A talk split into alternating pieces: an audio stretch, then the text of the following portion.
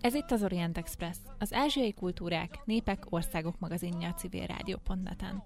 Üdvözlöm a hallgatókat, Günzberger Tóra vagyok. Oroszország, vagyis a hidegháborús időszakban a Szovjetunió és a kínai népköztársaság viszonyát több alkalommal formálták át és újra különböző belpolitikai folyamatok és külső tényezők a 20. század során. Az eredetileg ideológiai közösségen alapuló szövetség Stálin halála után megbomlott, és a két óriás eltávolodott egymástól. A 60-as évek végén az Uszuri folyó környéki határvita potenciálisan háborúval fenyegető helyzetet alakított ki. Azonban 1990 után Kína új szövetségesre talált a poszt Oroszországban, a 2010-es évektől pedig gyakran aranykorként emlegetik a kínai-orosz kapcsolatokat. Milyen volt a két ország viszonya hidegháborús időszakban, és hogyan változott a Szovjetunió széthullása után? Összehozzák-e a két óriást a nyugati szankciók? Vajon valóban aranykorát éli el a kínai-orosz bilaterális viszony, és tart-e Oroszország a kínai globális ambícióktól? Mai vendégünk Rácz András, a Német Külpolitikai Társaság a DGAP jellemzője. András másfél évtizede foglalkozik Oroszország és a posztszovjet térség kül- és belpolitikai kérdéseivel, főként az orosz katonai gondolkodás és stratégia, valamint a posztszovjet térség biztonságpolitikai problémái érdeklik.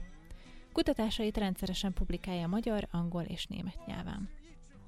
Felhívjuk figyelmüket, hogy adásainkat élőben hallgathatják a civilrádió.hu és az onlinerádiók.com oldalakon. És ahogyan eddig is, az elhangzott adásokat feltöltjük az expressorient.blog.hu-ra, valamint a Soundcloud-ra, ahol Orient Express néven lehet megtalálni minket. Adásaink továbbra is elérhetőek lesznek a különböző podcast alkalmazásokban is, bárhol, bármikor, bármilyen kütyűről. András, köszöntelek az Orient Express stúdiójában, és köszönöm, hogy elfogadtad a meghívást. Én köszönöm a meghívást. Kezdjük a beszélgetést a kínai-orosz viszony történeti hátterével. Tudsz egy kicsit mesélni arról, hogy milyen volt Kína és akkor még a Szovjetunió viszonya hidegháborús időszakban? Egy szóval úgy lehetne összefoglalni, hogy bonyolult. Kicsit hosszabban lehet azt mondani, hogy időben nagyon erősen változik. Tehát ugye a Szovjetunió a második világháború utáni időszakban eleinte nagyon szoros kapcsolatokat ápolt a kínai népköztársasággal. Tehát a, ugye a két kommunista párt között is ideológia alapon is nagyon szoros volt a kapcsolat, különösen addig, amíg ugye Stalin élt, tehát 53-ig. Emellett a, ugye a háborúban végül is győztes oldalon álltak mind a ketten. A Szovjetunió nagyon komoly segítséget nyújtott a kínai atombomba kifejlesztésében. Tehát a hidegháború első időszaka, gyakorlatilag a sztálini időszak, ott, ott szoros az együttműködés. Nyilván, tehát a, a szovjet kommunista párt ideológiája és a kínai kommunista párt ideológiája hasonlított, de már akkor voltak különbségek. Na most ezek a különbségek, ezek úgy igazán Khrushchev hatalomra kerülése után e, csúcsosodnak ki. Ugye Khrushchev markánsan szakít a sztálini ideológiai időszakkal, most a Stalin és Khrushchev közötti rövid beria időszak azért nagyon sokat nem számít. Ugye Khrushchev azzal kezd, hogy egyrészt szakít azzal a sztálini ideológiával, hogy elkerülhetetlen a hidegháború két meghatározó hatalmának, tehát az Egyesült Államoknak és a Szovjetunió konfrontációja. Khrushchev alatt válik uralkodó szovjet ideológiával, hogy lehetséges a békés egymás mellett élés. Na most ezzel szemben a Mao Zedong vezette kínai kommunista párt továbbra is ezt a nagyon fundamentalista, nagyon-nagyon forradalmi, a kommunista ideológiát a világon mindenáron terjeszteni akaró megközelítést képviseli. Tehát a Khrushchevi lazítás egyre markánsabb ellentétbe kerül, ugye az 50-es évek közepétől kezdve a, a, azzal az irányvonallal, amit a Szovjetunió képviselt. Na most ugye a destabilizáció, az 56-ban lezajlott ugye a 20. pártkongresszus, az már nagyon-nagyon feldühíti Kínát, hiszen ezt, ezt Kína úgy értékeli, hogy itt a szovjet vezetés megtagadja az igazi, meghatározó kommunista örökséget, ugye azzal, hogy szakít a sztálini politikával. Mao Zedong nagyon erősen elítéli ezt a fajta szovjet nyitást. Nagyon vicces sztori egyébként. A, ugye 1960-ban van egy Bukarest, Bukarestben egy kongresszus, így a kommunista és munkáspártok világkongresszusa, és itt nyíltan, tehát effektíve a, a színpadon kerül sor egy, egy ideológiai jellegű összecsapásra Khrushchev és Mao között. Ugye Mao továbbra is képviseli azt a nagyon erősen ortodox kommunista világfordai megközelítést, amit korábban is, és ezzel szemben Khrushchev pedig kiáll és azt mondja, hogy rendben van, de hogyha az embereknek nem ígérünk semmi más, csak forradalmat, akkor lehet, hogy azt fogják mondani, hogy hát lehet, hogy mégiscsak jobban járnak egy jó pörköltel. De most ilyesmi a, a kommunista táboron belül ennyire nyíltan a két meghatározó vezető egymásnak ellent mondani, ez, ez teljesen példátlan volt. Lehet ezen vitatkozni pontosan mi volt a szakítás, szerintem 1960 Bukarest az, az egy nagyon markáns szakítás. Ezek után tulajdonképpen nem is meglepő, hogy 61-ben ugye a kínai kommunista párt már egy egyben árlónak nyilvánítja a Szovjetunió kommunista pártját, és gyakorlatilag megszakítják a pártközi kapcsolatokat. De most ettől kezdve gyakorlatilag egyenes út vezet oda, hogy ugye 72-ben sor kerül az amerikai-kínai közeledésnek, ugye erre a markáns gesztusára, ugye a Nixon-féle akció. Az az érdekes egyébként, hogy miután Khrushchevot a Szovjetunióban eltávolítják a hatalomból, és ideológiai szempontból Brezsnyev alatt egy markáns visszarendeződés következik be, nyilván nem a sztálinizmushoz vissza, de ezzel együtt is egy sokkal konzervatívabb irányvonal, irányvonalat kezd el követni a szovjet kommunista párt, ez már érdemben nem befolyásolja Kínához való viszonyt. Tehát, hogy itt Kína már, már markánsan a saját útját járja, nem, követ, nem jutnak vissza tehát egy olyan szoros szintre a kapcsolatok, mint, mint Stalin alatt voltak. Nyilván ehhez annak is köze van, hogy időközben ugye Mao is eltűnt a világszínpadáról. Miben nyilvánult meg gyakorlatban ez a viszony? Tehát amikor például a sztálini időszakban mondtad, hogy akkor még jó viszony állt fönt a két állam között, miben tudtak együttműködni, milyenek voltak például a kereskedelmi kapcsolatok, katonai kapcsolatok, ha voltak egyáltalán? Voltak persze. Ugye a Szovjetunió gyakorlatilag minden lehetséges módon segítette Kínát abban, hogy Kína kilábaljon ugye abból a gazdasági, társadalmi, humanitárius értelemben rettenetes állapotból, ahol a második világháború vége ugye hagyta az országot. Tehát ne felejtsük el, hogy a, a, a második világháború Kína területén, vagy az a konfliktus, amit mi második világháborúnak hívunk, ez ugye Kína területén sokkal korábban kezdődik, milliók halnak ebbe bele, gyakorlatilag a nulláról kell elkezdeni újjáépíteni az országot, ezt a Szovjetunió gazdasági, katonai, politikai eszközekkel támogatja, rengeteg kínai hallgató tud elmenni a Szovjetunióba tanulni, technológia transfer zajlik, katonai transfer zajlik. Nagyon-nagyon szoros eleint az együttműködés. A szovjet megközelítés itt az volt, hogy az a cél, hogy Kína a lehető legközelebb legyen ideológiailag, politikailag, katonailag a Szovjetunióhoz, hogy amikor erre az elkerülhetetlen konfrontációra majd sor, sor kerül, akkor Moszkvának ne kelljen különösebben kételkedni abba, hogy Peking milyen irányvonalat követ majd. Ez nem jelentett persze teljes bizalmat, tehát szó nem volt arról, hogy, hogy itt mindent egyeztettek volna, vagy mindenről tájékoztatták volna a kínaiakat, meg a kínaiak a szovjeteket, de ezzel együtt Stalin alatt ez egy nagyon szoros viszony volt. És akkor ugye a, a törés az, az a Stalin követő időszakban következik be. Tehát, ha jól értem, akkor Stalin halála után alapvetően ideológiai okokból távolodik el egymástól a két állam. Az az érdekes, hogy ugyanakkor viszont a rendszerváltás után, vagyis a Szovjetunió szétesése után egy közeledést láthatunk. Oroszországnak miért éri meg Kínával jóba lenni 1990 után? Több, több tényezője van ennek. A, ugye eleve ez a viszony messzebbről kezdem. Tehát ez a viszony, ez nem a nulláról indul 90 után sem. Tehát örököl, örököl Moszkva egy csomó mindent a szovjet-kínai viszonyból, ugye ebből talán a legfontosabb azt gondolom a rendezetlen határkérdés. Ugye a, amikor sor kerül erre az ideológiai törésre a szovjet és a kínai kommunista párt között, ugye ideológia vezérelt mindkét rendszer, tehát ha ideológiai téren feszültség van, az, az a rendszer minden más elemére is kihat. Az, hogy rendezetlen volt a határ, nem volt rendes határdemarkáció végigcsinálva a közös határ teljes szakaszán, ez már a szovjet-kínai szakítás előtt is probléma volt, viszont eszkalálódni nyilván a szovjet-kínai szakítás vagy ideológiai törés után eszkalálódik. Ugye ez az a bizonyos 69-es uszuri folyói válság, mindenki ismeri a viccet, gondolom, tehát a, a, amikor ugye a TASZ, ugye a szovjet állami hírügynökség bemondja, hogy a szovjet-kínai határ mentén agresszív kínai harckocsik felháborított támadást intéztek a határ mentén békésen dolgozó szovjet kombájnok ellen. A szovjet kombájnok viszonozták a tüzet, majd az ellenség megsemmisítés után visszarepültek a bázisra. Tehát ez a 69-es határválság, vagy határvillongás, van, aki határháborúnak hívja, ez azért a kommunista táboron belül egy markás dolog. Katonai értelemben nem volt olyan nagyon nagy ez az összecsapás, ugye ez 69 tavasz a nyara, összesen körülbelül 150-150 halottal végződik mindkét oldalon. Az az érdekes egyébként, hogy a most anélkül különösebben belemennénk a földrajzba, ugye itt a szovjet-kínai határon az Uszuri folyó vidékéről van szó, és itt van egy sziget, ez a oroszul Damanszki, kínai azt hiszem mondják, ennek a szigetnek a, a, sziget fölötti ellenőrzés az egyik fő eszkalációs pont. Ugye eredetileg szovjet katonák vannak a szigeten, ezeket a szovjet katonákat kínai, nagyon jól felkészített, jó előre felkészített speciális erők ugye kivetik az állásaikból.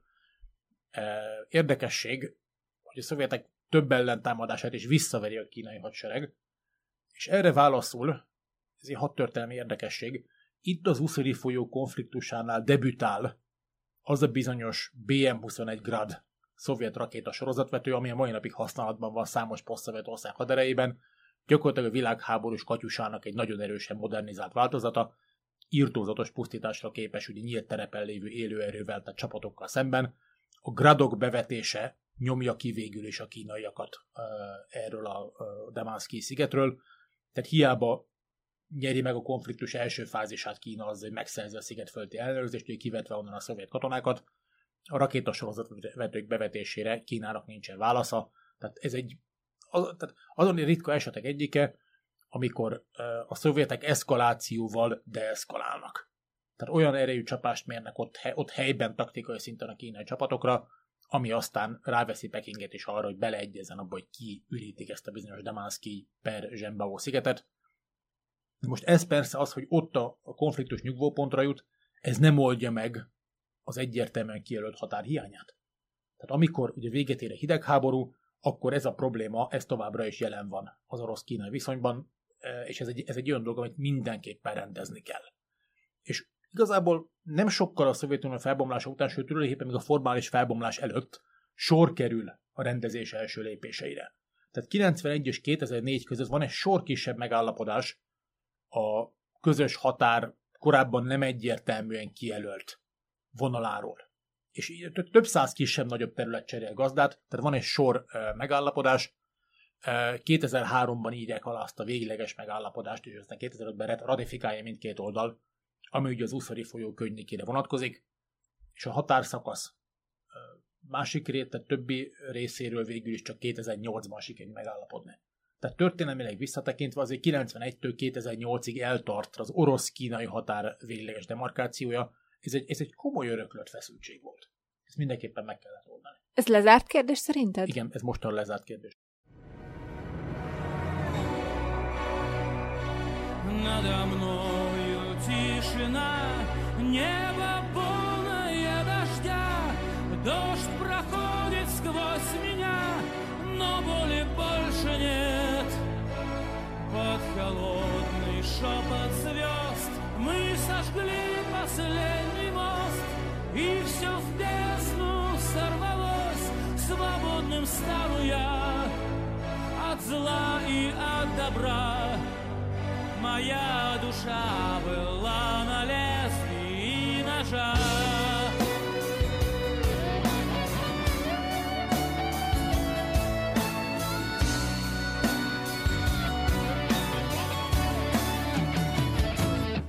бы мог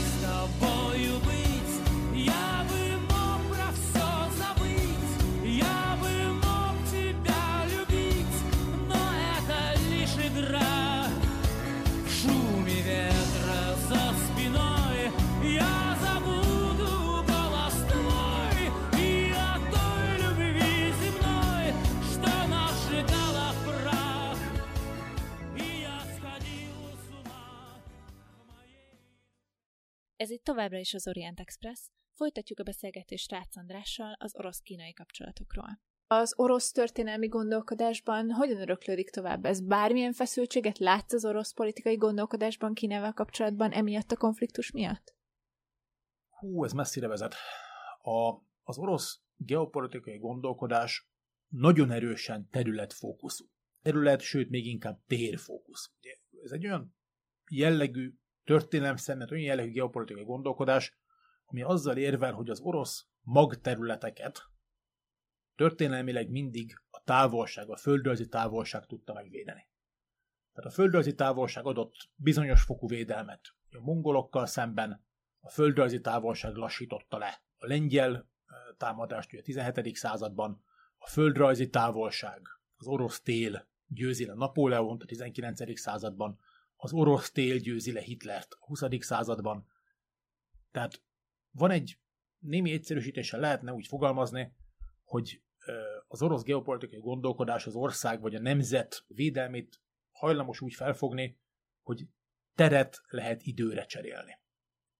Tehát amíg az ellenség megteszi azokat a felmérhetetlen távolságokat, zárójel a felmérhetetlen rossz utakon, zárójel bezárva, ez alatt ugye időt nyerhet Oroszország vagy az orosz nemzet arra, hogy, hogy összeszedje magát és szembeszálljon a támadókkal. Most kínai oldalról, vagy a, a kínai viszony tekintetében ez a probléma nagyon sokáig kevésbé volt releváns, egyszerűen azért, mert a szibériai területek nagyon sokáig vagy teljesen lakatlanok voltak, vagy nem tartoztak az orosz birodalomhoz. Tehát, és ugye a későbbiekben is, a hidegháború időszakában is nagyon-nagyon ritkán lakott, nagyon szegényes infrastruktúrájú területekről van szó. Tehát az a fajta, ja, és nyilván óriási földrajzi távolságokról, tehát felmérhetetlen, sok ezer kilométeres távolságokról, tehát az a fajta, nem is tudom, mi lenne a jó szóra, ne, ne ráfeszülést mondjunk. Tehát az a fajta a távolság védelmi funkcióját abszolút előtérbe helyező megközelítés, hogy minden áron, ami például azt eredményezte, hogy a Szovjetunió ragaszkodott ahhoz, hogy a közép-európai államok szovjet befolyás alá kerüljenek, vagy hogy balti államok szovjet befolyás alá kerüljenek, hiszen ott az a néhány száz kilométer is számít mondjuk a nyugattal szemben. Ilyen szintű ráfeszülés Kínával szemben nem volt. Egyszerűen azért, mert ott nem néhány száz kilométerről, vagy a balti államok esetében néha, néhány tucat kilométerről van szó, hanem kilométerek ezreiről, ami elválasztja az esetleges potenciális agresszort az orosz törzs területekről. Ez a fajta megközelítés történelmileg kevésbé volt jelentős. Most arra a helyzet Kína markáns felemelkedésével természetesen lassacskán változik. De ugye másik dolog, ami a Oroszország nagyon sokáig, meg a Szovjetunió nagyon sokáig kevéssé tekintette fenyegetésnek Kínát, nagy stratégiai értelemben, az egyszerűen a két ország, ha úgy tetszik, két birodalom közötti nagyon markáns katonai fejlettségbeli különbség volt. Tehát a Szovjetunió egyértelműen fölényben volt Kínával szemben katonai téren, nem csak a hadászati támadó fegyverek terén, tehát a nukleáris fegyverek terén, hanem a, a, a nem nukleáris eszközök területén is. Ugye Kína oldalán jelen volt a számbeli fölény, jelen van a számbeli fölény, és gyakorlatilag semmi más. Azok a típusú számítások, amikről tudunk, mert ilyen-olyan okokból nyilvánossá váltak, Ugye minden ország, minden katonai tervezés természetesen minden forgatókönyvre, vagy minden lehetséges forgatókönyvre kidolgoz terveket. A tervek sorsa az, hogy 90%-ban kukában végzik, de ezzel együtt azért bizonyos tervekről tudunk. És természetesen lelettek tervezve azok az esetek is, amelyek azzal számoltak, hogy mondjuk tömeges kínai támadásra kerülne sor. Ez a tervezés a, az esetek valószínűségével kevésbé foglalkozik, a valószínűség megítélése az ugye a politika dolga, de hát ezek a tervezések ezek azzal számoltak, hogy ilyen tömeges kínai támadás esetén a Szovjetunió elsősorban nem hagyományos eszközökkel veszi fel a harcot, a sokszoros kínai élőerő fölénnyel szemben, hanem bizony taktikai, tehát harcászati nukleáris fegyverre szükség esetén. Tehát amikor a, a szovjet és az orosz katonai gondolkodásnak is meghatározó eleme az eszkaláció útján történő deeszkalálás. Egyszerűen fogalmazva, komoly feszültség esetén lépek valami annyira durvát, ami a másik felet elrettentő konfliktus folytatásától. Na most ezt hajlamosak a nyugati elemzők kizárólag a Szovjetunió versus nyugat viszonyára értelmezni. Ez téves. Ugyanez a gondolkodás, tehát hogy szükség esetén durva eszkaláció útján deeszkalálni a konfliktust, ez a szovjet katonai tervezésben bizony Kína vonatkozásában is jelen volt. Annak ellenére, hogy Kína maga is atomhatalom. Annak ellenére pontos, hogy Kína maga is atomhatalom. Ugye a két atomhatalom nukleáris arzenálja között sok százszoros, lehet, hogy sok ezerszeres számbeli és óriási minőségbeli különbség is volt. Tehát a hidegháború alatt Kínának néhány atomfegyvere volt. Meglehetősen primitív rakétákra szerelve, ezzel szemben ott állt a Szovjetunió tízezeres nagyságrendű nukleáris töltettel, interkontinentális balisztikus rakétákkal, bombázó repülőgépekkel, harcászati atomfegyverekkel, a teljes arzenállal. Tehát, amennyit tudunk a szovjet, a szovjet időszak alatti szovjet nukleáris tervezésről, ők azzal számoltak, hogy ha esetleg nagy kiterjedési konfliktusra kerülne sor Kínával szemben, akkor egy orosz korlátozott nukleáris eszkalációra Kína nem fog további nukleáris eszkalációba válaszolni, mert szovjet-kínai viszonylatban az a bizonyos hidegháborús, kölcsönösen garantált megsemmisítés, ez kínai oldalon nem volt garantált.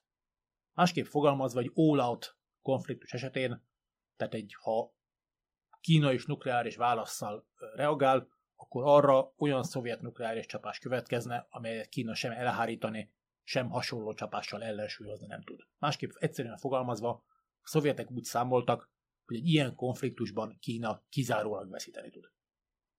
Szerencsére nem került arra sor, hogy ezt kipróbálja Oroszország, sem a Szovjetunió és Kína válaszcsapására sem volt szükség, viszont akár a hidegháborús időszakban, akár a hidegháborús időszak után volt-e valaha szükség arra, hogy Oroszország vagy akkor még a Szovjetunió erőt fitoktasson Kínával szemben? Hát az Uszuri folyó az egy markáns incidens azért. Azt, azt mindkét oldal meg, megértette, hogy mi a kockázat. Később is voltak esetek, tehát nagyon sokszor előfordul, amikor éppen vannak feszültségek, vagy a szokásosnál nagyobb feszültség a szovjet-kínai viszonyban, rendszeresen megtörténik, hogy néhány százezer kínai katona meglepetésszerűen felvonul a szovjet határra.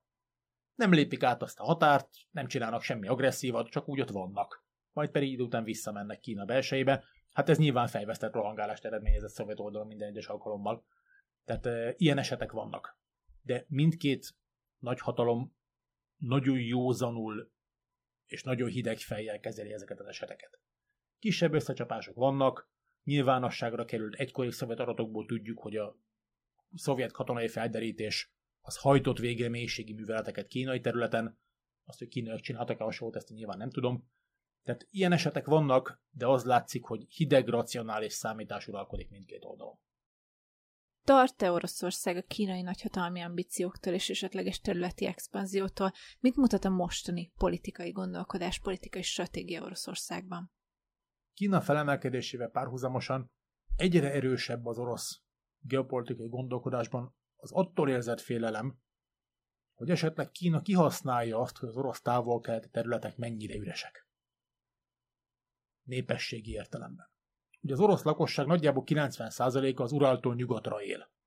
Tehát nagyon-nagyon kevesen laknak tágabban vett Szibéria területén, és az orosz, elsőbb az orosz politika jobb oldal és konzervatív oldal narratíváiban időről időre megjelenik a félelem, hogy hát itt Kína titokban előzölli Szibériát, beszivárok Szibériába, és hát milyen rettenetes dolog volna, hogyha Kína egyszer úgy döntene, hogy hát akkor toljuk arrébb azt a bizonyos orosz-kínai határt. Ez a félelem egyébként nem csak az orosz szélsőjobb narratíváiban van jelen, Alexander Dugin és társai, de ha mondjuk megnézzük, hogy az orosz nagy hadászati hadgyakorlatok hogy épülnek föl. Ugye emlékeztetünk 2017-ben a fél NATO és Nyugat-Európa attól retteget, hogy ez a bizonyos Západ 17, Západ orosz ugye nyugatot jelent, ez a százezer fős Západ 17 hadgyakorlat, ez vajon valamiféle orosz támadásnak az előszele-e, vagy vajon mire készült Oroszország, tehát egy százezer fős hadgyakorlatot azt egy ilyen nagyon fenyegető dolognak tekintettünk három esztendővel ezelőtt. Most ehhez képest a tavalyi Vastok hadgyakorlat, tehát kelet hadgyakorlat, az 300 ezer orosz katona bevetésével zajlott. Tehát az látszik, hogyha megnézzük, hogy Oroszország a saját stratégiai hadgyakorlataiban hogyan priorizálja a fenyegetéseket, akkor az látszik, hogy a keleti irányban sokkal nagyobb és kiterjedtebb hadgyakorlatokat tart, mint, mint nyugat felé. Természetesen elképzelhető elméletek, hogy kizárólag Mongóliától rettegnek, de azért beláthatjuk, hogy ez annyira nem valószínű. Persze, demonstrálták a jó szándékot. Kína felé ebben a bizonyos Vastok hadgyakorlatban jelen voltak kínai megfigyelők is, 2000-en. Tehát, hogy teljesen jelentéktelen volt a kínai jelenlét, nem is engedték őket oda a hadgyakorlat minden fázisához, és ha megnézzük azt, hogy Oroszország továbbra is rendszerben tart harcászati atomfegyvereket, kevésbé hülyén fogalmazva, nagyon-nagyon pici atombombákat, ezeket sem elsősorban nyugat ellen terveznék alkalmazni. Sok szempontból a harcászati atomfegyverek terén az orosz magatartás komoly hasonlóságot mutat azokkal a szovjet megfontolásokkal, hogy amennyiben olyan nagyságrendű hagyományos támadásra kerülne sor, amely Oroszországot létében veszélyezteti, akkor bizony Oroszország kész akár elsőként is atomfegyvert alkalmazni. Ez egyébként majdnem szó szerint idézet volt a hatályos orosz nemzeti biztonsági stratégiából. Tehát a kínai hagyományos támadástól való félelem, megint az esélyekről nem beszélve, hanem csak az elméleti lehetőségről, ez, ez jelen van az orosz katonai gondolkodásban is.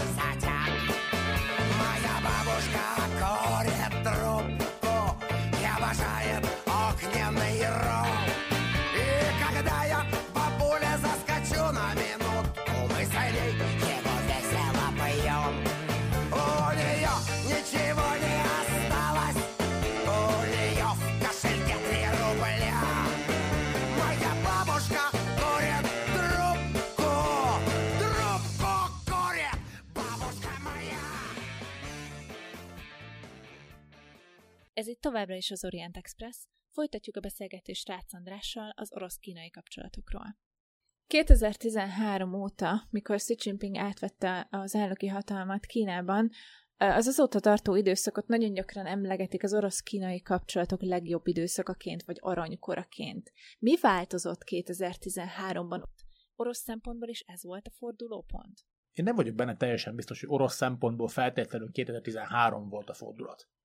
Ugye az orosz külpolitika a mai napig is egyébként, bár már a kevésbé, de 5-8-10 évvel ezelőtt, meg korábban is alapvetően a nyugathoz képest határozza meg önmagát. Ez borzasztó fontos megérteni.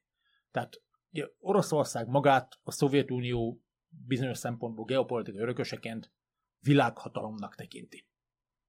És világhatalomként tekint a saját szerepére, a saját magának vindikált jogokra, tehát mindig is az Egyesült Államokhoz képest határozza meg magát elsősorban. És ugye kisebb részben a nyugathoz és az Európai Unió vagy Nyugat-Európához képest. A világ többi része felé irányuló orosz külpolitikát alapvetően az orosz-amerikai, illetve az orosz-nyugati viszony határozza meg. Ha éppen jobb a viszony az Egyesült Államokkal, jobb a nyugati viszony, akkor Moszkva kevesebb energiát fektet a világ többi részére. Ha ez a viszony feszültebb, akkor Moszkva alternatívákat igyekszik keresni. Most miért mondom ezt el? Szerintem nem 2013 a fordulat orosz szempontból, hanem 2014. Tehát a Krím törvénytelen orosz annexiója, a kelet-ukrajnai háború kezdete, és az, hogy a nyugat nagyon komoly szankciókat vezet be Oroszországgal szemben, tehát az orosz-nyugati kapcsolatokban máig jelenlévő törés. Ez ugye 14-ben következik be. És szerintem ez a törés az, ami felgyorsítja, és Moszkva szempontjából fontosabbá teszi Kínával fennálló kapcsolatok intenzívebb tételét. Tehát itt szerintem az történik, vagy történt, hogy alapvetően a nyugati orosz viszonyban bekövetkezett változás és komoly törés fordítja Moszkvát a korábbinál erősebben kelet felé. Mit szólt Kína a Krím annexiójához? Kína sem ismert el. És hasonló helyzetben, amikor például a Kínát éri támadás vagy kritika nemzetközi szintéren, Oroszország hogyan reagál? Gondolok itt például a hongkongi tüntetések elleni kínai fellépésre, vagy például Tajván helyzetére és a kínai álláspontra ezzel kapcsolatban. Ugye Oroszország, az orosz diplomácia az egy évszázados hagyományokkal rendelkező, nagyon-nagyon profi, minden egyes lépését kiszámító szervezet. Tehát amikor az ember orosz külügyi nyilatkozatokat olvas, ott tényleg minden egyes kötőszónak jelentése van. Ugye Oroszország elsősorban egyébként a saját rezsim biztonsági érdekeiből kiindulva, például a hongkongi tüntetésekre összesen annyit mond, hogy ez Kína belügye. És hogy Oroszország ellenzi azt, hogy más államok beavatkozzanak egyes államok belügyeibe. Tehát ez egy, ez, egy, ez egy belső kérdés, ezt Kínának kell rendeznie, innentől ugyan már miért kell Oroszországnak kommentálnia. Most ez nyilván nem azért mondja Moszkva, mert, mert első, mert nagyon-nagyon követné pontosan, hogy mi történik Hongkongban, követi egyébként nyilván, de itt emögött elsődlegesen az orosz rezsimbiztonsági megfontolás van jelen, tehát, hogy igen, mi nem kommentáljuk, hogy Kína mit csinál Hongkongban, de cserébe elvárjuk, hogy a világ többi része se kommentálja azt, hogy mi történik Oroszországon belül. Tehát ez a fajta lehetne szuverenista megközelítésnek hívni, ezt elsősorban orosz belső rezsimbiztonsági, rezsimstabilitási megfontolások motiválják, és hát nyilván ebből következik, hogy külpolitikában pontosan ugyanezt követik. Semmi új nincs ebben egyébként, a külpolitika a világ minden országában alapvetően azért a belpolitikai érdekek által határozódik meg, a belpolitika szolgáló leány, ha úgy tetszik, az orosz külpolitika sem kivétel. Kiállnak egymás mellett nemzetközi szervezetekben? Igen. Az ENSZ-ben markáns, markáns orosz-kínai összjáték figyelhető meg számos olyan kérdésben, amelyet mindkét ország érzékenynek tekint. Ugye Koszovó erre egy nagyon eklatáns példa, a grúziai háború szintén egy nagyon eklatáns példa, tehát természetesen támogatják egymást persze. Nagyon, nagyon jól kitalált, jól működő összhangban. Ha már külpolitika, mit szólnak egymás külpolitikai lépéseihez? Például gondolok itt konkrétan a kínai együvezet egy út kezdeményezéshez. Ehhez például mit szól Oroszország? Ó, hát ez egy remek történet. Uh, ugye a modern orosz történelem, tehát a Szovjetunió felbomlása utáni orosz történelem, az tele van nagyon hangzatos, de alapvetően sikertelen per üres geopolitikai projektekkel. Tehát számos kísérlet volt arra, hogy ilyen vagy olyan keretben megpróbálják integrálni a volt Szovjetunió legalább néhány tagállamát külön, különféle formákban. Fél tucatnyi ilyet fel lehet sorolni, ha az ember mélyebb rá, akkor még többet is talál. Eleinte Moszkva nagyon erősen alábecsülte az egyövezet együtt kezdeményezést. Azt gondolták, hogy ez is egy ilyen nagyon hangzatos keret, ami mögött nem lesz semmi. Tehát gyakorlatilag kivetítették a saját geopolitikai projektjeik hosszú ideig tartó relatív sikertelenségét ugye Kínára. És aztán teljes megdöbbenésként érte őket, amikor kiderült, hogy Kína ezt a dolgot komolyan gondolja, és rettenetes mennyiségű pénzt is hajlandó beleölni. Ugye az orosz geopolitikai projektek sok, sok oka van annak, hogy, hogy miért nem voltak sikeresek. Erről ugye Magyarországon a Benderzsevszki Antont érdemes olvasni, Eszbíró Zoltánt érdemes olvasni, Jekaterina Furmant érdemes olvasni ugye külföldiek közül. Tehát sok oka van ennek, hogy az orosz projektek miért nem voltak sikeresek, de az egyik legfontosabb ok, hogy Moszkva sosem tudott annyi pénzt mögé tenni, hogy ez igazán vonzóvá tegye ezeket a projekteket. Na ez egy markáns különbség az egyövezet egy út projektjéhez képest. Tehát Moszkvát nagyon komoly megdöbbenésként érte, hogy itt, itt nem csak arról van szó, hogy a kínaiak kifeszítenek egy zászlót és mindenféle szlogeneket pufogtatnak, hanem hogy emögött igenis terv, stratégia és óriási erőforrások vannak. Ugye markáns fordulat az orosz álláspontban az, az tavaly következik be, amikor 2019-ben ugye Putyin elmegy az egyövezet együtt kongresszusára, és ott azt mondja, hogy hát Oroszország már pedig pontosan nem Oroszország, hanem az Eurázsiai Gazdasági Unió milyen jó lenne, hogyha része lehetne az egyövezet együtt projektjének. Na most.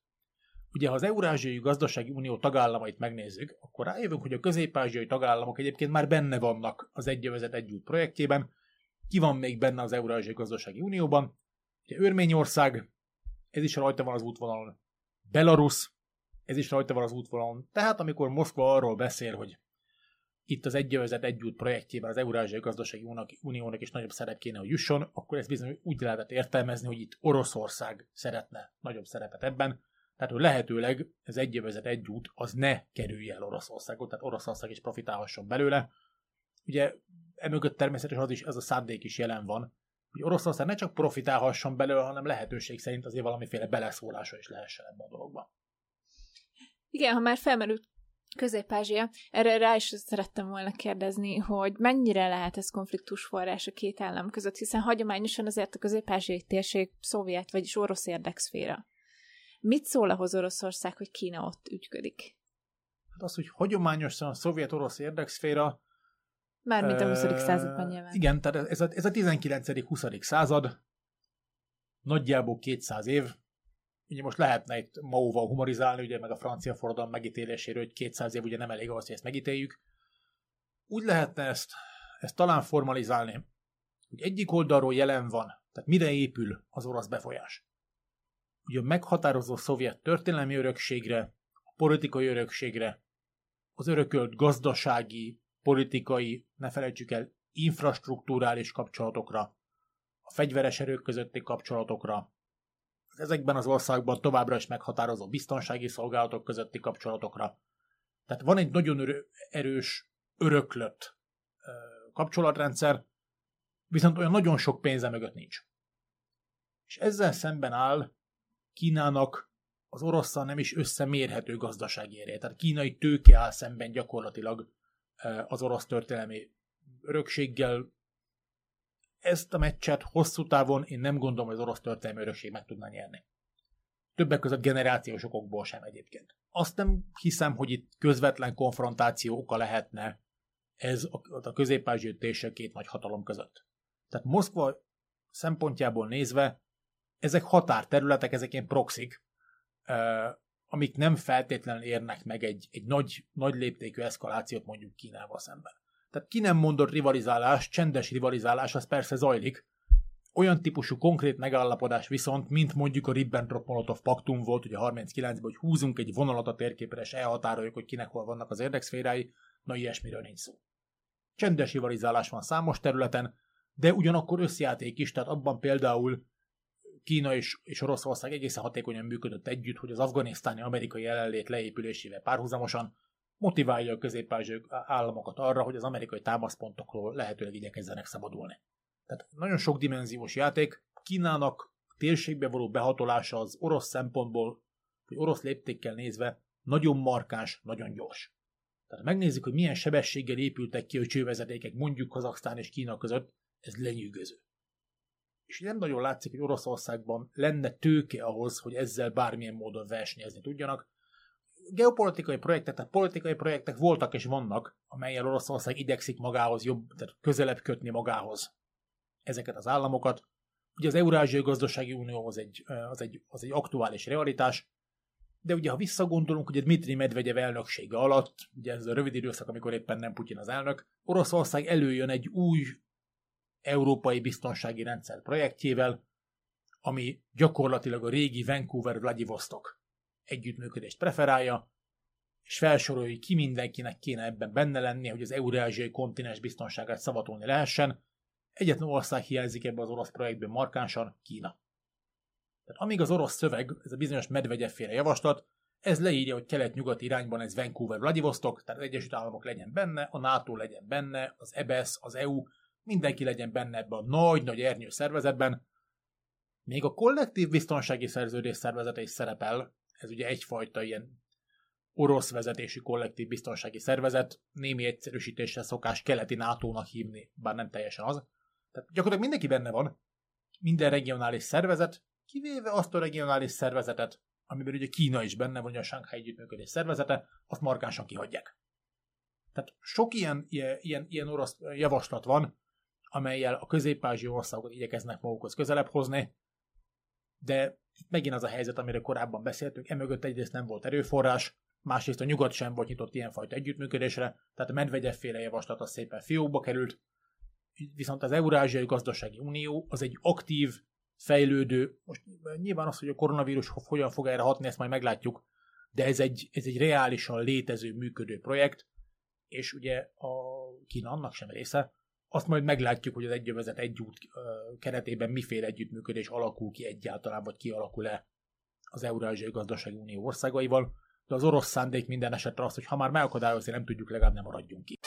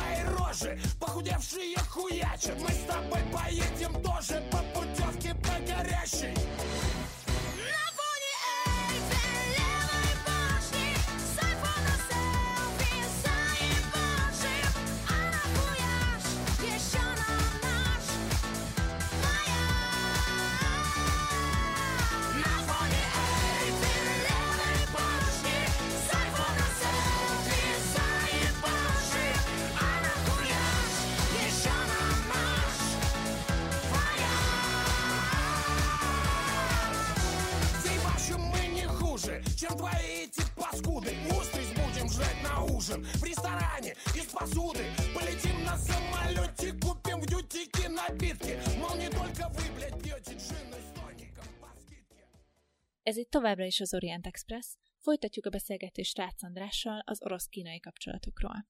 A Shanghai Együttműködés szervezetén belüli ugye kínai-orosz együttműködésen kívül érdemes még beszélni a bilaterális katonai együttműködésről is. Ez mennyire szoros, és milyen elemei vannak? Hú, ez is egy, ez is egy jó nagy terület. Tehát a, az orosz-kínai kétoldalú katonai együttműködést több száz kisebb-nagyobb megállapodás szabályozza. Na most kezdjük, a, a, a, tehát haladjunk a nagyobbaktól kisebbek felé kölcsönös védelmi megállapodás nincs. Természetesen nincs. Tehát ez nem olyan, mint a NATO, ahol van egy kollektív védelmi garancia, egy tagállamot támadás ér, akkor az összes többi tagállam azt saját maga irányuló támadásnak tekinti, ilyesmi nincs. Van viszont számos katonai fejlesztési, meg, tehát hadipari fejlesztési megállapodás, vannak a közös hadgyakorlatok lebonyolítására vonatkozó megállapodások, számos például felsőoktatási együttműködési megállapodás van. Az orosz katonai felsőoktatási intézményben, intézményekben kínai hallgatók ezrei tanulnak. Tehát ez érdekes módon visszafele kevésbé igaz. Tehát amíg rengeteg kínai tiszt hallgató tanul orosz intézményekben, addig sokkal kevesebb orosz megy, megy kínai intézményekbe, valószínűleg itt a kettő, közö, kettő eltérő vonzereje is számít. És hát és vannak olyan típusú együttműködések, amelyek aktuális és jövőben mutató katonai fejlesztésekre vonatkoznak. Oroszország nagyon komolyan támogatta Kínát, a kínai haderő fejlesztését. 90-es és 2000-es években elsősorban nyilván fegyverexport szempont, tehát fegyverexport megfontolásokból, hogy az orosz hadiparnak kellett a bevétel, a kínaiak pedig boldogan megvettek mindent.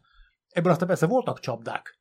Tehát uh, Oroszországot is meglepetésként érte, sőt a poszt térség több más fegyverexportőr országát is meglepetésként érte, kínaiaknak a copyrighthoz való hozzáállása. Tehát az, az például Belarusszal történt meg, ez a nagyon vidám sztori, hogy Belarus egy, tehát a posztszovjet térségen belül a legfejlettebb, legnehezebb, legkomplexebb katonai tehergépjárműveket a belaruszok gyártják, konkrétan a MAZ üzem. És Kína rendelt a MAZ-tól néhány nagyon speciális teherautót így bevizsgálni, hogy akkor ez alkalmas a kínai haderő igényeinek, mert ha igen, akkor majd lenne nagy megrendelés, a belaruszok boldogan leszállították a teherautókat, a kínaiak az utolsó csavarok szétszették, lemásolták az eszközöket, majd pedig közölték Belarus, hogy köszönjük, többre nincsen szükség. Hát ez Minsket eléggé meglepte. Orosz-kínai viszonylatban is, is voltak ilyen sztorik. Ezzel együtt a 90-es és 2000-es években Kína boldogan vásárolt eszközöket Oroszországtól. Ugye Oroszországnak, ugye, ahogy, ahogy építik le a hidegháború idején óriási duzzasztott szovjet hadsereg eszközkészletét, orosz szempontból ez teljesen jó volt, hogy el lehetett adni az egyébként is fölösleges eszközöket, és ugye kemény valutára lehetett szert tenni, Kína pedig ugye technológia transferként tekintett ezekre a dolgokra. Most arra ez, ez kevésbé van jelen. Tehát most arra az orosz hadipar kevesebb olyan dolgot tud produkálni, ami Kína számára technológiai értelemben releváns. Tehát itt az látszik, hogy technológiai értelemben Kína kezd felzárkózni, egyes területeken kezdi lelépni az orosz hadipart. Egyes más területeken még megvan az orosz fölény, mondjuk elektronikai hadviselés területén megvan az orosz fölény, amennyire ezt tudjuk. Rakéta technológia, rakétavédelem területén megvan az orosz fölény. Pont a rakétavédelem egy olyan ö, terület, ahol legutóbbi időkben is komoly megállapodások megkötésére került sor. Ugye Oroszország segítségét nyújt Kínának a saját rakétavédelmi rendszerek kiépítésében, elsősorban korai előrejelző rendszereket ad át Moszkva, illetőleg ilyenek építésében segít Kínának. Ugye ezek a korai előrejelző rendszerek némi egyszerűsítéssel arra jók, hogy ha mondjuk egy valamely ország interkontinentális balisztikus rakétát indítanak Kínára, Kínával szemben, akkor ezekkel a korai előrejelző rendszerekkel ezt időben lehet észlelni, és meg lehet próbálni valamiféle ellentevékenységet kifejteni. Ugye lehet tippelni, hogy vajon melyek azok az országok, amelyek adott esetben ilyen rakétákat indítanának Kína ellen, feltetően nem Madagaszkár. Na most Természetesen okosan ki van találva ez a fajta orosz segítségnyújtás is, tehát korai előrejelző rendszerek telepítésében segítenek. Ezek ugye arra jók, hogyha a világ másik feléről, mondjuk az Egyesült Államokból indítana valaki ilyen típusú rakétát, akkor azt Kína előre, nagyobb eséllyel tudja előrejelezni ezekkel az oroszoktól kapott rendszerekkel. Olyan eszközöket Moszkva nem ad át, amelyekkel Kína a sokkal közelebbről indított orosz rakétákkal szembe védekezhetne. Tehát ki van azért ez mérve elég alaposan. De ezzel együtt számos más területen zajlik együttműködés, haditengerészeti eszközöket fejlesztenek.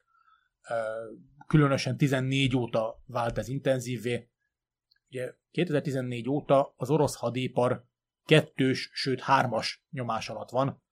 Az egyik, hogy a nyugati szankciók miatt nem férnek hozzá a nyugati hadipar termékeihez, és miatt azt gondolnák, hogy ez jelentéktelen, bőven 600 fölött van azon orosz fegyverrendszerek száma, amiket nem tudnak nyugati technológia nélkül gyártani. Tehát a nyugati technológiához való hozzá nem férés az egyik nyomás, a másik nyomás az, hogy az ukrán hadiparhoz se férnek hozzá, pedig ott a szovjet időszakból számos olyan kapcsolat maradt, ami miatt erős egymásra utaltság volt. Mondok példát, a, az orosz katonai helikopterek legnagyobb része a mai napig ukrán motorokkal repül, illetve repülne, hogyha lennének ilyen motorok. Tehát az ukrán, ugyanez igaz egyébként a hadihajókra is. Tehát az ukrán motorszics által gyártott hajó és helikoptermotorok nagyon-nagyon hiányoznak Oroszországnak 14 óta. Ugye a harmadik nyomást pedig nyilván a pénzhiány. Na most 14-től kezdve Oroszország kiterjedten próbálkozik azzal, hogy például Kínától vásárol motorokat a, a saját hadihajóiba. Ezek aztán inkább, de nagyon sok probléma van ezekkel, kiderül, hogy Kína katonai motorként ad el olyan motorokat, amik valójában civil hajókba valók, sokat fogyaszt, nem megbízható, nem elég rugalmas. Tehát e, e, itt a 2010-es évek közepén számos probléma van ebből. Jelenleg Oroszországban például egy komplet fregattosztály áll, és nem lehet rendszerbe állítani, mert nincs hozzá motor. Tehát, és ugye most arra, ugye az orosz-kínai viszonyban is igyekeznek ezeket a problémákat, vagy hát nevezzük diplomatikusan félreértéseket kiküszöbölni, nagyon sok közös fejlesztés zajlik. Drón technológia terén is, elektronikai hadviselés terén is, szárazföldi eszközök terén is, automatizált rendszerek terén is. Tehát ez egy, ez egy nagyon kiterjedt dolog, és hát nyilván van, amit, amivel Kína tud ehhez hozzájárulni. Tehát például, a, a, vagy amit, amit Oroszország Kínától szeretne megkapni, elsősorban lehet itt az internet kontroll technológiájára gondolni. Moszkvának évtizedes projektje, hogy az orosz internet fölött ők úgy mondják, hogy szuverén ellenőrzést építsen ki, és igyekeznek minél több tudást megkapni a vonatkozó kínai rendszerekről. Tehát itt, itt nem az a helyzet, ami hidegháború alatt volt, hogy egyértelmű és meghatározó moszkvai fölény, nem is az, ami a 90-es, 2000-es években, hogy azért még mindig Oroszország az erősebb, ám bár Kína fejjövőben van. Most már, most már bizonyos területeken egyértelműen paritásban van a két hatalom. Az, hogy, az, hogy ennek mi a dinamikája, ez pedig területről területre változik. Így a beszélgetés vége felé kicsit visszakanyarodunk a multilaterális szempontokhoz. Ezek szerint akkor a nyugati, elsősorban amerikai szankciók összehozzák Kínát és Oroszországot, jól értem? Ez egy picit valószínűleg komplexebb ennél. Én, én, én, én, én nagyobbra nyitnám ezt a, ezt a vizsgálati lencsét. Szerintem inkább úgy lehetne megfogalmazni, hogy az, hogy az Egyesült Államok viszonya jelenleg Kínával és Oroszországgal egyaránt feszült, ez tulajdonképpen egy természetes motiváció Moszkva és Peking számára az együttműködésre. Ez nem azt jelenti, hogy kebelbarátok lennének, ez nem azt jelenti, hogy, ö, hogy itt valamiféle valódi értékelvű szövetség jönne létre. Itt azt hiszem az értékelvűség egy elég fontos elem. Ugye itt ülünk egy magyar stúdióban, az ország az a NATO tagja, ugye mindkét szervezet működésében nagyon jelentős értékkomponens van jelen. A NATO sem csak katonai szövetség, hanem katonai és politikai szövetség, bizonyos politikai elveket, értéket igenis be kell tartani. Na most orosz-kínai viszonyban ilyen jellegű közös érték én nem nagyon látom, hogy lenne. Az alapvetően szuverenista megközelítés megvan, tehát ami a mi belügyünk, abban más ne avatkozzon be, de olyan fajta valódi értékelvűség, ami mondjuk az EU-ban jelen van, ilyen a két ország viszonyában nincs, és szerintem nem is lesz. Orosz Egyesült Államok és főképp kínai Egyesült Államok viszonyban pedig főleg nem. Most ezzel együtt, ha és amíg feszült az Egyesült Államok viszonya mindkét országgal, ez természetesen motiválja Moszkvát és Pekinget az együttműködésre. Itt azt hiszem, hogy az idei évre vonatkozóan túl sok okosat már nem érdemes mondani, meghatározó lesz az idén novemberi amerikai elnökválasztás eredménye. Tehát, hogy folytatódik-e a Trumpi külpolitika, vagy egy a Trump irányvonallal sok szempontból markásan szakító demokrata adminisztráció jön, ezt, ezt novemberben tudni fogjuk. Én addig nagy fordulatot sem az orosz-amerikai, sem az amerikai-kínai, sem pedig nyilván az orosz-kínai viszonyban nem várok. Igen, nyilván ezeket a beszélgetéseket le kell majd folytatni a novemberi amerikai elnökválasztás után újra. Így a végére egy nagyon aktuális kérdés. Hogyan határozza meg, illetve milyen hatással van a jelenleg tomboló koronavírus járvány az orosz kínai kapcsolatokra? Ó, hát ez döcögösen indult. Oroszországban az első koronavírus fertőzötteket 2020. januárjában találták, ezek kínai állampolgárok voltak. Őket azonnal karanténba helyezték, és utána nagyon sokáig nem is volt dokumentált koronavírus fertőzött, tehát orvosi kifejezéssel élve sikerült az első fázisban azonosítani a fertőzést, a hordozókat elkülöníteni, az illetők szépen meggyógyultak, teljesen rendben volt, de ugyanakkor ezt követően az orosz állami hatóságok elkezdték célzottan ellenőrizni a kínai állampolgárokat, sőt mindazokat, akik kínainak néztek ki. Tehát azokat a bizonyos orosz repülőtereken, meg Moszkvában már elég fejlett arcfelismerő rendszereket, konkrétan rákalibrálták arra, hogy a kínainak tűnő embereket kapják ki a tömegből. Ebből aztán komoly botrányok voltak, hogy mindenféle vizsgálat nélkül karanténba raktak embereket, csak azért meg kínaiak voltak. E, tehát ez, ez, ez nem indult feszültségmentesen. Most ahogy amilyen helyzetben Oroszország most van a koronavírus járványjal, ugye exponenciális terjedés zajlik, viszont Oroszországba ez a bizonyos főhullám, január eseteket sikerült elkülöníteni, ami most tombol Oroszországban is, és tényleg exponenciálisan terjed, ez egyértelműen és dokumentáltan nyugodt felől jött be. Tehát az Olaszországból, Spanyolországból a járvány miatt hazajövő orosz turistákkal, tehát itt, itt nem azt történt, hogy Kína felől tört volna be a vírus. Ugye az orosz-kínai határt nagyon-nagyon korán lezárták még januárban. Tehát picit ilyen, ilyen sok szempontból elég oroszos megoldások születtek, tehát azonnal hoztak nagyon radikális intézkedéseket, tényleg azonnali határzárás társai. Ugye Oroszországot most elképesztően súlyosan sújtja a koronavírus, tehát több mint 155 ezer fertőzött van, bőven ezer fölötti halott, és ugye immár negyedik napja több mint napi tízezerrel nő a fertőzöttek száma. Ez egy klasszikus exponenciális terjedés. Nagyon nagy kérdés, hogy az orosz egészségügyi rendszer hogyan lesz képes ezt az egészet kezelni. Az orosz politikai rendszerre markánsan kihat ez a történet, hogy el kell halasztani a rezsim szempontjából nagyon fontos eseményeket, ilyen lett volna az alkotmány módosításáról szóló áprilisi népszavazás, el kell halasztani ugye a győzelemnapi parádét, el kell halasztani a győzelemnapi parádét. Nagyon nagy kérdés, hogy az őszre, szeptemberre tervezett regionális választásokat meg lehet tartani. Tehát jelen pillanatban a koronavírus nem csak humanitárius és gazdasági, de politikai válságot is okoz Oroszországban. Most ebben, ebben a helyzetben pláne úgy, hogy mi, mindeközben a nyugodtal való viszony továbbra is feszült, itt, itt Moszkvának nem nagyon van kihez fordulnia. Oroszország ugyanabban a helyzetben van egyébként, mint, mint nagyon sok másik ország, hiány van egészségügyi védőfelszerelésekből, hiány van lélegeztetőgépekből, mindenféléből hiány van, és nyilván Oroszország is igyekszik Kínából beszerezni ilyen eszközöket. Az utóbbi egy-másfél hónapban egyébként az figyelhető meg, hogy felismerte mind Moszkva, mind Peking, hogy a nagyon súlyos koronavírus helyzet ellenére bizonyos területeken igenis van érdekközösség. Most arra jól dokumentált, hogy Oroszország és Kína együttműködik abban, hogy politikai célokra használja a nyárványt a nyugattal szemben. Mondok erre példákat. A, az Európai Unió területén megfigyelhető dezinformáció, interneten terjedő dezinformáció kapcsán ott az látszik, hogy az orosz és kínai dezinformációs csatornák bizony eléggé hasonló narratívákkal támadják az Európai Uniót.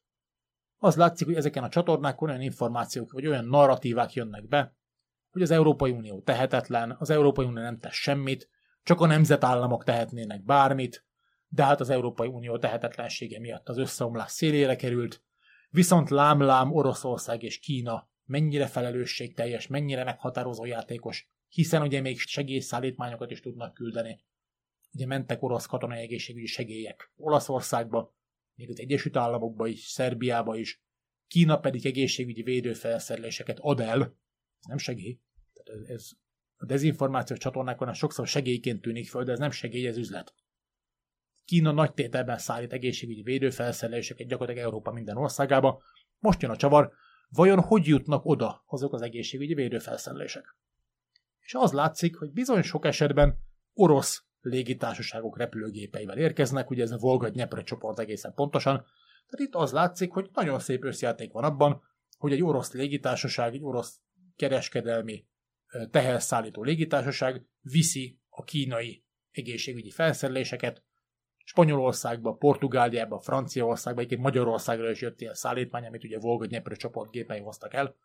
Tehát itt dezinformációs téren is, meg politikai téren is az látszik, hogy itt felismerték, hogy megint csak érdekközösség van. Itt a vírus alkalmat nyújt arra, hogy gyengíteni lehessen a nyugat koherenciát, nyugat erejét belülről, és hát egyik, egyik oldal sem habozik ezt a lehetőséget kihasználni.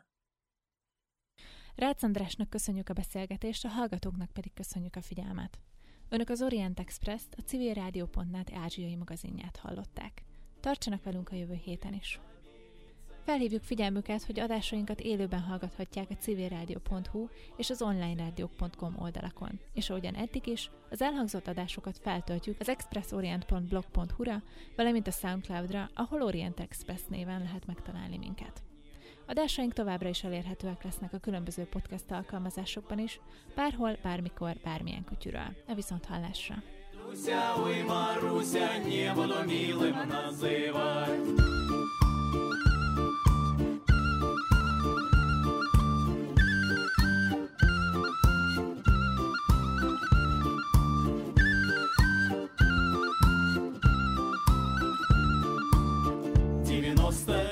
знаю, в один вечер все спою.